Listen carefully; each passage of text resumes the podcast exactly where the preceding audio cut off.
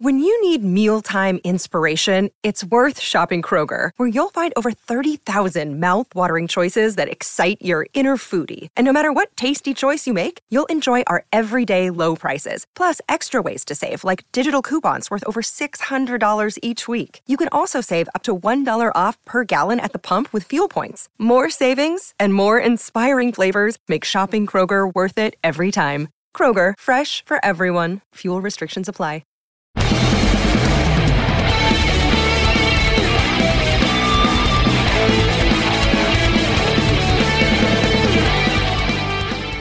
Hey, everybody, welcome back. Oh, nice to say that. Tim Ryder, Tarun Sharma, Simply Amazing podcast.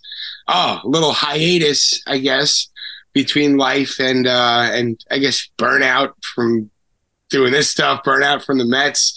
It's nice to take a break. Tarun, what's up, buddy? Welcome back to the party. What's going on? Yeah, dude, the hope is back. So, you know, it's uh it's good. We can talk about things with a fresh start, be able to look forward and uh and a lot to be excited about what's to come. Yeah. I mean, well, it's been a while. So to do a very, very brief rundown, uh, the Mets have a president of baseball operations in David Stearns. They've been chasing him for a couple of years now. They finally got their man. Uh, just on a in a greater sense, the Mets finally got a president of baseball operations. and they've been chasing that down for quite some time. Um, I think that's going to have real ripple effects throughout the organization as far as stability, as far as one, you know, unified goal. Um, what are your thoughts on what this means for moving the organization forward, as far as not beyond just you know the Cohens' um, involvement and the influx of capital? Yeah, I, I mean, this is um, you know the Mets kind of have their guys now. Um, this is something that that they were hoping to do the entire time that Cohen has owned the the team, and so they have a uh, a president of baseball operations, which is something that they wanted, um, and it's somebody that comes highly regarded. But I'm also incredibly interested with what's going on on the business side. You know, this uh, as much as Cohen is funding this entire endeavor, at a certain point, it does need to make money. And so a lot of the redevelopment that they propose to do around the ballpark is something that I think a lot of us fans would like to see is not have chop shops, but be able to spend time around the ballpark and have it be a real destination. Uh, I think that that's going to come back to the Mets in in a big way. So um, I'm excited, and they hired a, a, president of business operations. So so Cohen doesn't necessarily have to be the one handling all of these things, and so I, I think that the Mets are in a great spot. You know the the optimistic podcast, as always, is optimistic. well, I think you put it really well. The hope is back, and and this you know this comes around every winter, but I guess especially since the Cohens bought the team, you know, there's just a different vibe to all of this. It's not, oh God, what could possibly go wrong? It's it's genuine hope and and almost a, a belief that yeah, things are gonna get better. And did they step on a few rakes last year? Sure. Yeah. And and you know, I don't think anyone's moves are gonna be infallible, whether you're running the Mets, the Yankees, the Dodgers, the Cardinals, it doesn't matter. There's always going to be missteps. And and last year the Mets made an honest push and made some missteps. But I think, you know, between all the trades and recouping expenses and setting themselves up for the future in the, um, you know, the Scherzer and the Verlander trades, however you want to lean into all those things, you know, they are, I don't want to say in a more competitive spot because that's tough to say, especially in this division, but they're in a really, really decent spot to skip over a what what what could have been in the past for this organization under previous ownership? What could have been a, a prolonged stretch of infutility i think that you know the fact that they got out of their most of their financial commitments scot free last year the mistakes they made they you know organizationally have wiped the slate clean and are looking forward on a full wide scope, just looking ahead. again, I think it's all just a brand new paint job for this organization, and I think the fan base kind of we're, we're reacting well to it. Um, there's always going to be that uh, you know antsiness on social media. Everyone's waiting for the next foot to drop, waiting for moves to come, but you know, especially considering what this team did last year, um, as far as missteps and maybe misspending money and leaving holes on the roster, and eh, you know, we're not going to look back and go over cracked eggs. We're just going to eat that omelet and keep moving. But it's what they're, I guess, where they are now. I just feel they're in a much better place, and that that hope and that belief that things are turning around. It's it's you know from a fan's perspective, it's palpable. Yeah, and I don't think that they were mistakes at the time. Those contracts, uh, it just that you know they didn't turn out the way that you hope uh, all of this is just projections, right? These are human beings and they've got to go out there and perform. And if you're not going to end up getting that performance, then yeah, the it's going to be a real drag on the roster. This team, despite Cohen uh, funding it the way that he has, it doesn't have infinite money. There's there's caps on resources that that the Mets have to abide by as well. And so if you have Starling Marte making a significant amount of money and he's not going to uh, be performing at the level they did last year pre injury, that's going to make it really tough to compete, especially when for years, really, the Mets did not do a great job developing their farm. Um, and now I think that there's been a redoubling of efforts to to do that. I think that there's going to be a big push in player development, which is huge. But cutting bait with Scherzer and with Verlander, uh, even Mark Canha, that is emblematic, I think, of Cohen's uh, the way that he ended up making all of this money. Oh, um, no, was shoot at the right time? Yeah, uh, and and you make decisions constantly based on new information. And so you got new information. These, these, you know, I don't love it when um, people refer to the athletes as assets, but in a way they are assets to the organization. So thinking of them that way, when the assets are underperforming, they made a decision to get out from under these distressed assets. And that's the way that Cohen made all this money to begin with. And, uh, and I think that that's the way that they got out from under uh, these contracts, these decisions based on the new information. And I think Eppler deserves a ton of credit.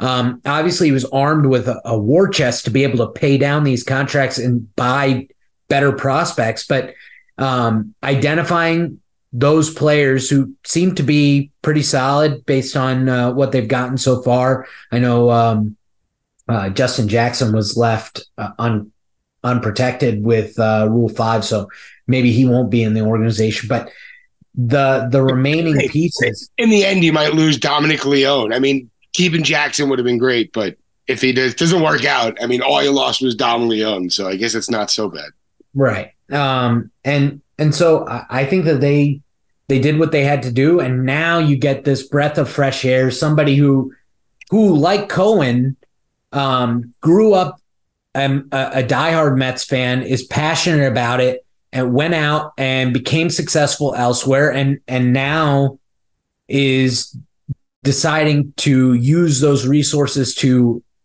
try to chase a championship for their childhood team. And so I think that that's one thing that's really exciting about Stearns is that he's like us. Uh, and and I think it's also emblematic of the difference uh, or how far the organization has come in that Omar Minaya really banged the table to get uh, Stearns a full time offer, uh, and the Wilpons did not abide. So he he left after his internship, and so this is somebody that you could have had in the organization all along. Instead, he's back, and uh, and now uh, we'll see how he gets to work because his teams in Milwaukee, they were competitive, uh, but as everyone knows, kind of hamstrung financially. Um, and, and so seeing how he will be smart with this new budget, I think everyone thinks of like the Andrew Friedman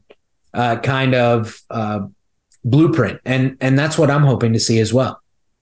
Yeah, and I think you kind of hit it on the head in the sense that you know everything kind of happens for a reason, and you know at the time, if if Stearns would have been welcomed into the organization after his internship so many years ago, um, you almost feel like his talents would have been wasted because not wasted. I think you know the cream still have rose to the top.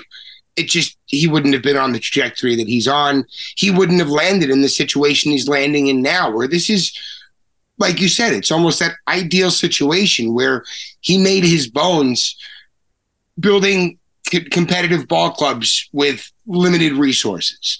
Now he's going into a situation with not unlimited resources, but like you said earlier, a nice, healthy war chest of uh, of not just capital, but staff and and resources, information and and, and analytically, you know, sensed um, resources that you know coming into this situation, I think it's almost a perfect storm. The Mets are in a spot where, yes, they are. I think Ken Rosenthal with um, foul territory on Tuesday had a, um, a, little video and a report come out. I don't know if it was foul territory or there at the Athletic, but it came from Ken Rosenthal. Um, you know, the Mets are are a little um, they're in the red. You know, they're paying a bunch of luxury tax this season um, after what they went through last year. And, and I'm with you 100 percent on on Eppler. Um, you know, I think in time, especially if some of these young prospects work out, um, striking while the iron was hot, and whether it was with the green light from Cohen to go ahead and eat some money, or whether it was Eppler really going and, and doing probably some of the best GM work he's ever done in any position he's had. Um, you know, it, it, it, put the Mets in a, in a really, really nice spot. Now, you know, moving forward, you have Stearns, who's clearly, you know, motivated and very well supported. You now have his staff filling out. Uh, as you said, I, I don't have the gentleman's name in front of me, but the business operation side, uh, former Bloomberg CEO. Um, again, a lot going on organizationally off the field. Queens Baseball Club, whatever, whatever they, what's whatever the uh, legal name is. Um, they've already wiped out all of the auto body shops, uh, just to the other side of Roosevelt. Um, um excuse me, 126th.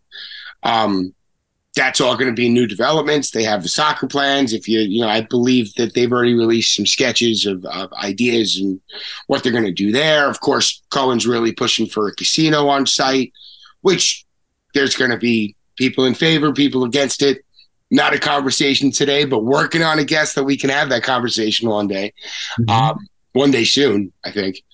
Uh, but yeah, there's a lot going on with the Mets right now, and you know, I think for brevity's sake, we'll keep it focused on the field for today.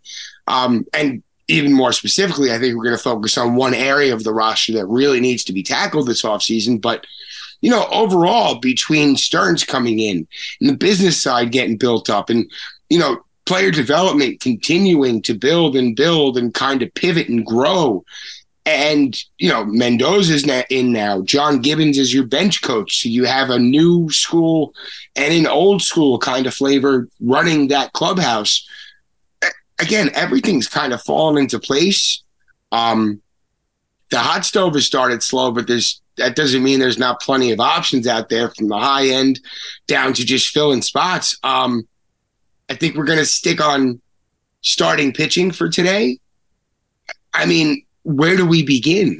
There's yeah. I mean, well, can, let's talk about the guys that are off the market now. Yes, that's that's a, a very good place to start because that sets um that sets the rest of the dominoes up to fall. Yeah. So I, I think the, the two biggest signings probably at this point are Sonny Gray, who just agreed to a deal with uh, uh, St. Louis Cardinals, three years and $75 million, I believe.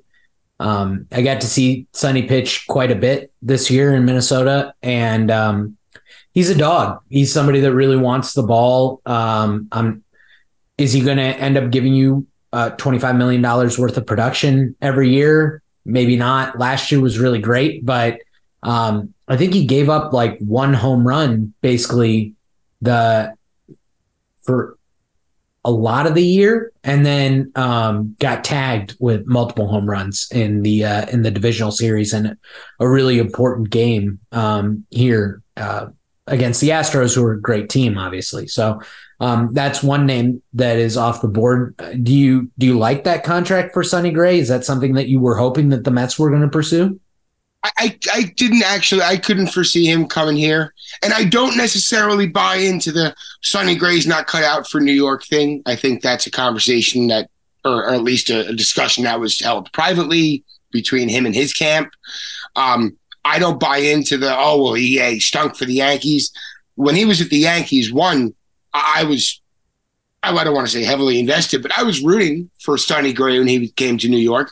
I'm a Sonny Gray fan. When he came on the scene with Oakland, it was like, wow, this kid's got, like you said before, he's a dog, man. He's got that bulldog in him, and, and it showed. He, I think he went up against Verlander in a ALDS series, and he was just awesome.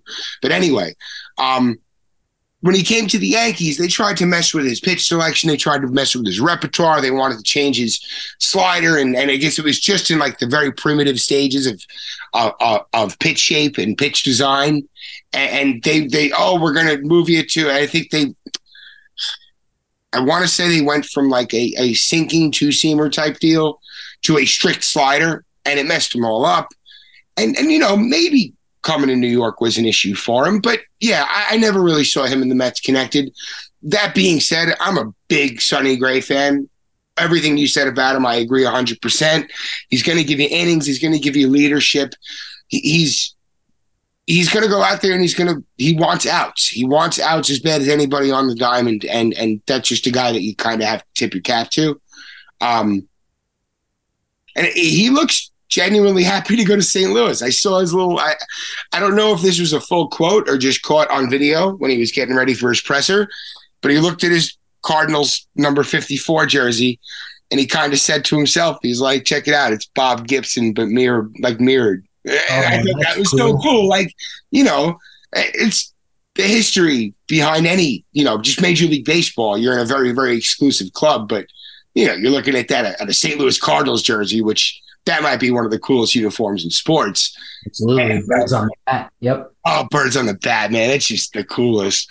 Um, but yeah, I mean, money wise, well deserved. I think he's going to be a, a, a solid two in that rotation for at least a year or two. And maybe they shift him into a into a three if he's you know if age is catching up with him. But his repertoire and what he brings to the table, I don't see much of a fall off. I think it's going to be a good deal for everybody. Um, I want him to to be that twenty five million dollar guy, and you know, stay in the upper crust of the uh, uh, of the league. Um, just because I'm a Sonny Gray fan, but you know, I guess we'll see how that cookie crumbles. Hey, it's Kaley Cuoco for Priceline. Ready to go to your happy place for a happy price? Well, why didn't you say so? Just download the Priceline app right now and save up to 60% on hotels. So, whether it's Cousin Kevin's Kazoo concert in Kansas City, go Kevin, or Becky's Bachelorette Bash in Bermuda, you never have to miss a trip ever again. So, download the Priceline app today. Your savings are waiting. Go to your happy place for a happy price. Go to your happy price, Priceline. I think the Kenta Maeda deal, who um, another guy was with Minnesota. I'm sure you got a great look at him. Yeah. Now in Detroit, uh, two years front loaded. He got 14 million next year, 10 million in 25. Um, here's a guy who had a little bit of trouble staying healthy, but you know when he found his groove, he, he was really that guy again, right? Yeah, he came back from Tommy John this year and uh, and worked really hard to do it. Um, probably would have been ready last year, late in the year, if uh, if they wanted to do it then, but um, really took the full amount of time, a year plus. I think he was out for 16 months or 18 months um, between his surgery and then pitching again. But you know, during the COVID season, runner up for the Cy Young. This is a guy that has had a lot of success um, was used extensively in a bullpen role by the Dodgers, and then uh, the Twins gave him an opportunity to start.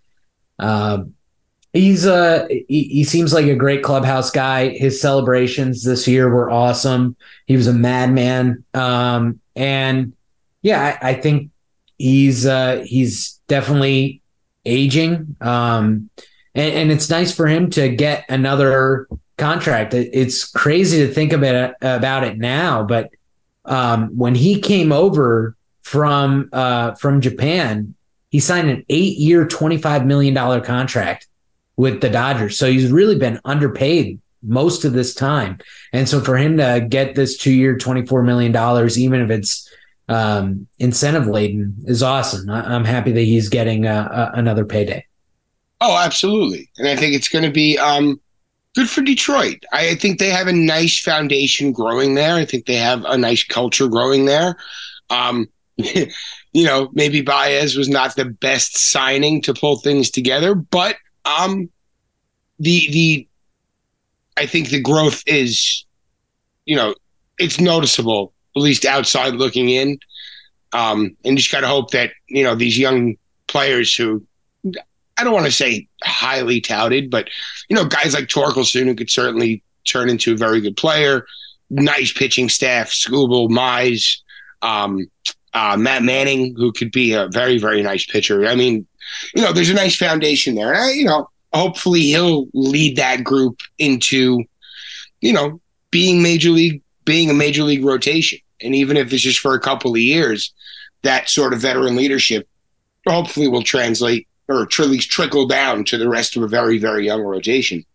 Um, so we're looking at the money here. Of course, Maeda, I think that was, pardon the wording right on the money, but it was it was. I mean, you know, you're going to give him 14 million this year, 10 million next year, and I'm sure if he pitches well, he could probably parlay that into another one year deal if he's still willing to go that far.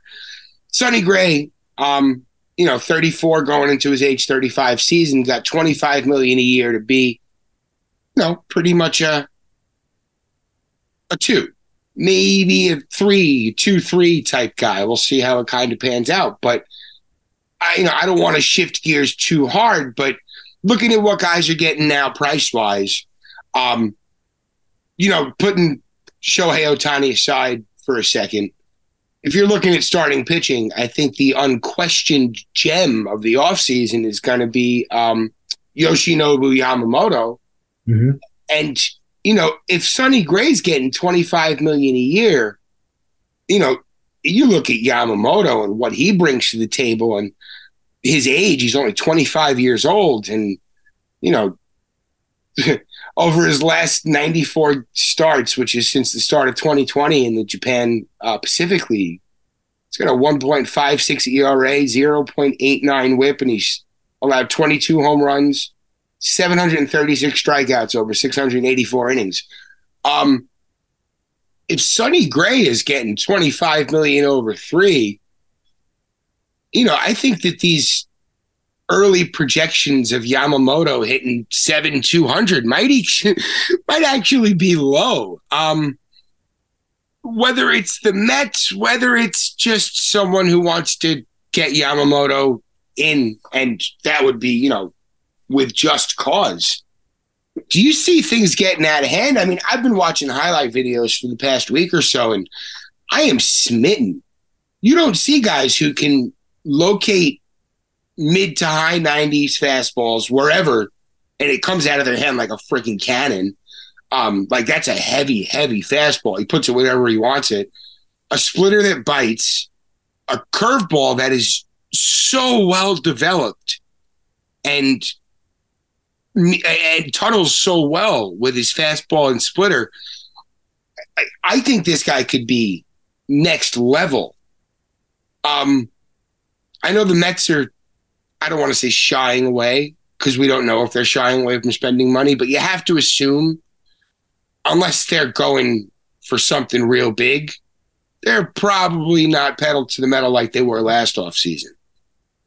If things get no, heavy, Yamamoto's up near 250 over eight, 240 over eight. Let's, you know, peg pencil that in. Do you see them being in that mix just to get a talent of Yamamoto's ilk?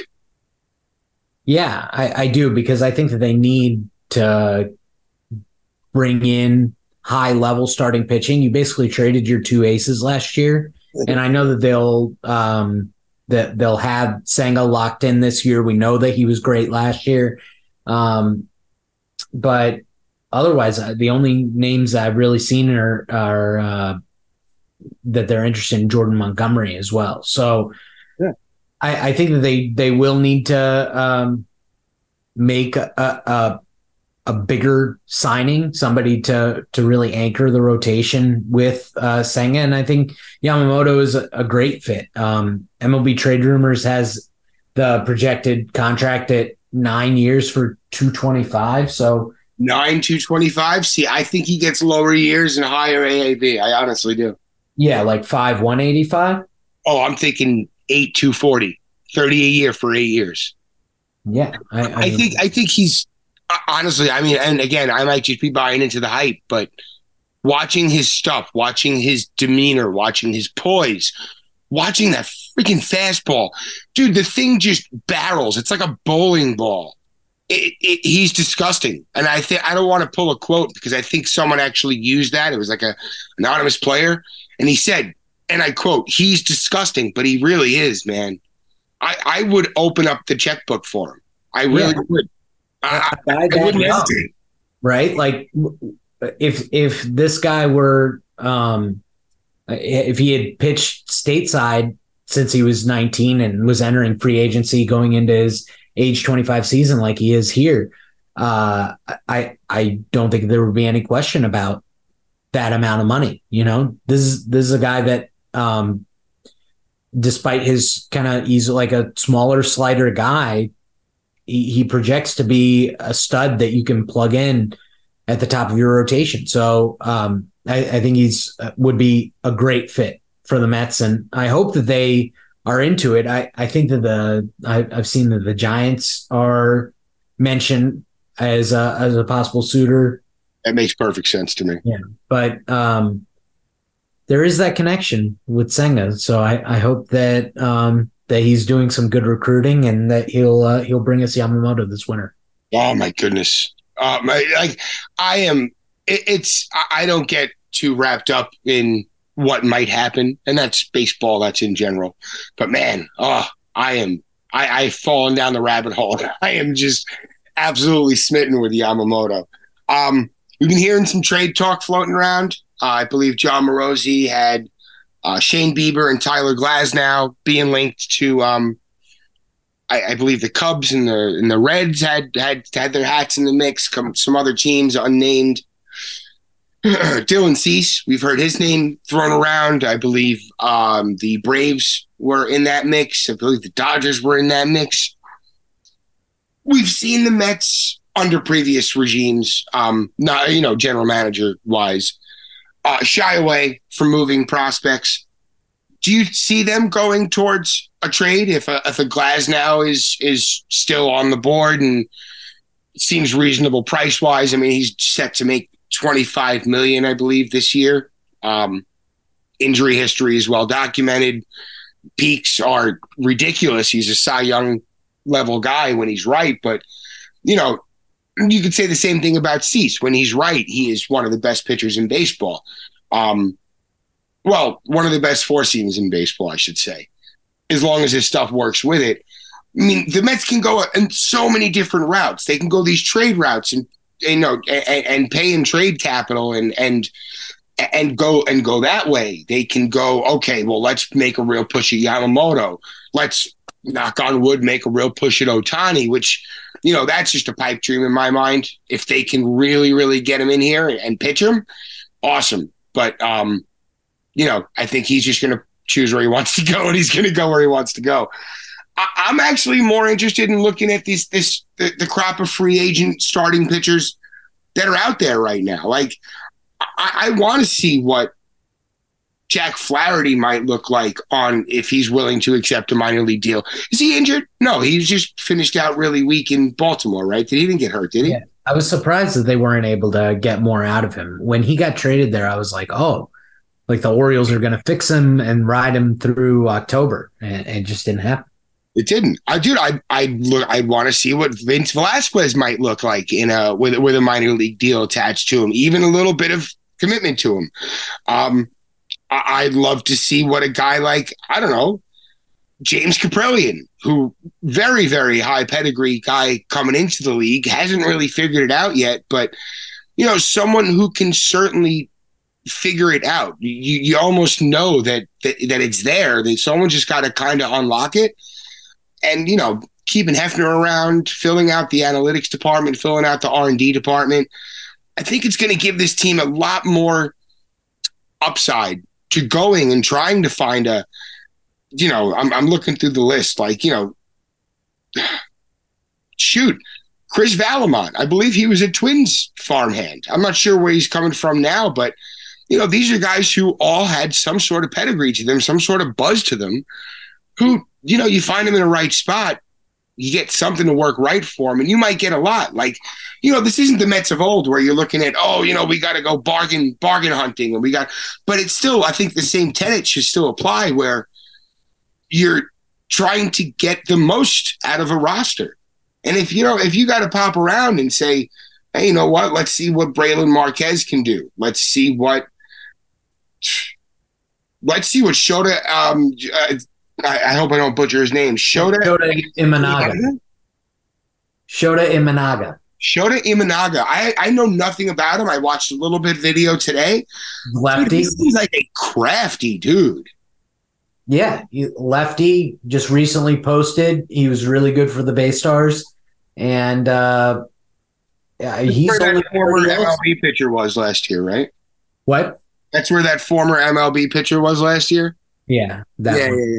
Where, was Erick Fedde? Was Erick Fedde there also? Uh, I'm not sure. I, I, he might have been in Korea, but he had like an unbelievable year. He was with the Dinos in. Oh, okay, uh, all right.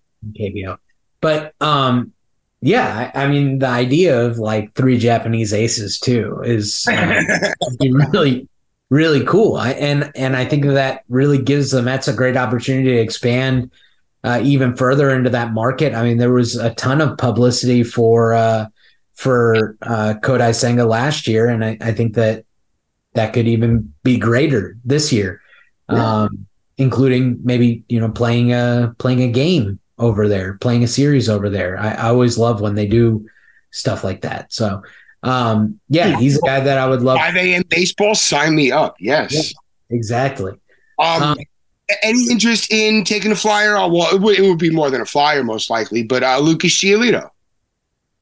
Uh, yeah, I mean, we were fine with them doing that at uh, waivers last year, but uh, yeah, I, I, have no problem with that. I still think that he's young enough that that maybe you can fix him. But I think it's a good point that you're making. Not every signing has to be the the big flashy signing. I, it, it's nice to have at least like one of those uh, a winter, I think, but but you don't necessarily need that. Um, think about how important um, uh, turning Jake Arrieta into like Cy Young level was for those Cubs. You know, they they made the one signing with Lester, but otherwise really developed the rest of that rotation that did bring them a championship and, and another uh, two NLCS appearances. So um, I, I think that it's doable. I think that it's really important to have the player development system to do it.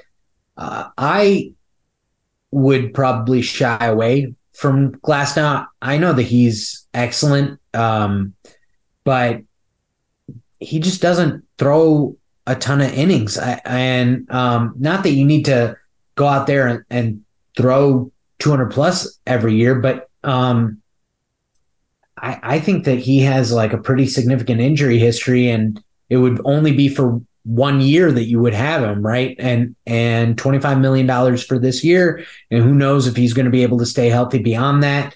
Uh, who knows if he would be here? Uh, if, so I'm, if I, I'm trading on hope, I'm trading for Juan Soto, but that's for another episode.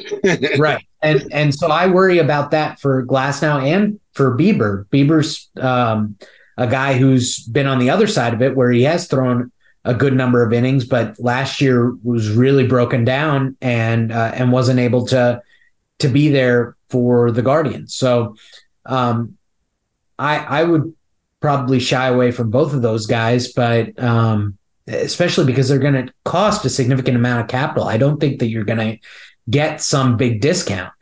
Um, so might be able to work something out, like especially at Glasnow, where the injuries has been uh, a hindrance for him. But yeah, it's going to be tough. Yeah. Um, that sort of buzz, at least. So, what domino do you think is going to fall that is going to really kick things off? Because I thought when Nola signed, that then we were going to see a bunch of bunch more movement. Do you think that everything is waiting on these trades to be made? Um, no, I actually think that one of uh, I think Ohtani's probably going to be later in the in the winter. I think Yamamoto goes soon, and I think that kind of sets the market. I, I dude, I, I, think that he, he's unlike anything else that we're going to see on the market this year. And of course, Ohtani's a very special case as well. But yeah, I think it's going to be Yamamoto, and everything else will kind of fall into place. And some teams are going to be scared off by where this might go. I think price wise, as far as where the market might go, but especially with the issues with TV money. Yeah, oh, he's gonna. Oh, that that they're gonna get it, man. MLB Advanced Media, or whatever it is now, that's still paying out. I think they're going to be fine. We're running out of time. I want to talk about the Queens Baseball Convention. Um, this Saturday, it's at the Sheraton Four Points in Flushing, same spot as last fall. Uh, Mark Healy was kind enough to invite me back to the State of the Mets panel. Doors open at 10 a.m. I believe we're first 10:30 a.m. You got Billy Wagner showing up, Cliff Floyd, Terry Collins, our boy John Sapanaro is doing a panel. Our friend Lori Rubinson is doing a panel. Uh, John Franco signing autographs. Come on down, tickets at the door. Um, Tarun, we're going to be back next week, I assume. And uh, I'm so. hoping to get some audio clips and everything. I'm thinking we're going to have a real nice show next week. Yeah, I'm hoping to. Uh, we'll we'll definitely uh, keep trying to do this more regularly. Um, yeah, but glad to be back with you today, Tim. Same here, man. Awesome, awesome. All right, guys, we'll see you next time. Let's fucking go Mutts, go Mutts, go Mets, as always. And uh, we'll see you guys next time. Peace.